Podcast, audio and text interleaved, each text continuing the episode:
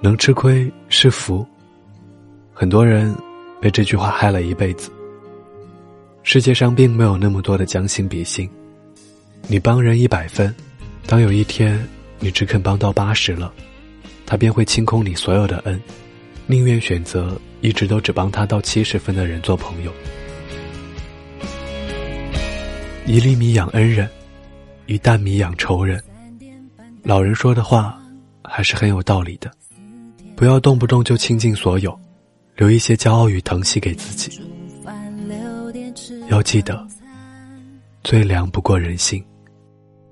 少了一双碗筷，多不自然。不单是谁留下的遗产。用尽天真挥霍浪漫嘿，你好吗？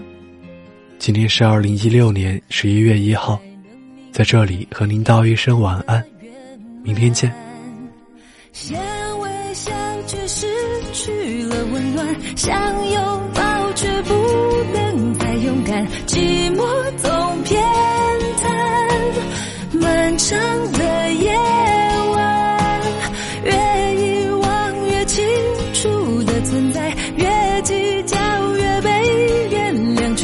没想到心。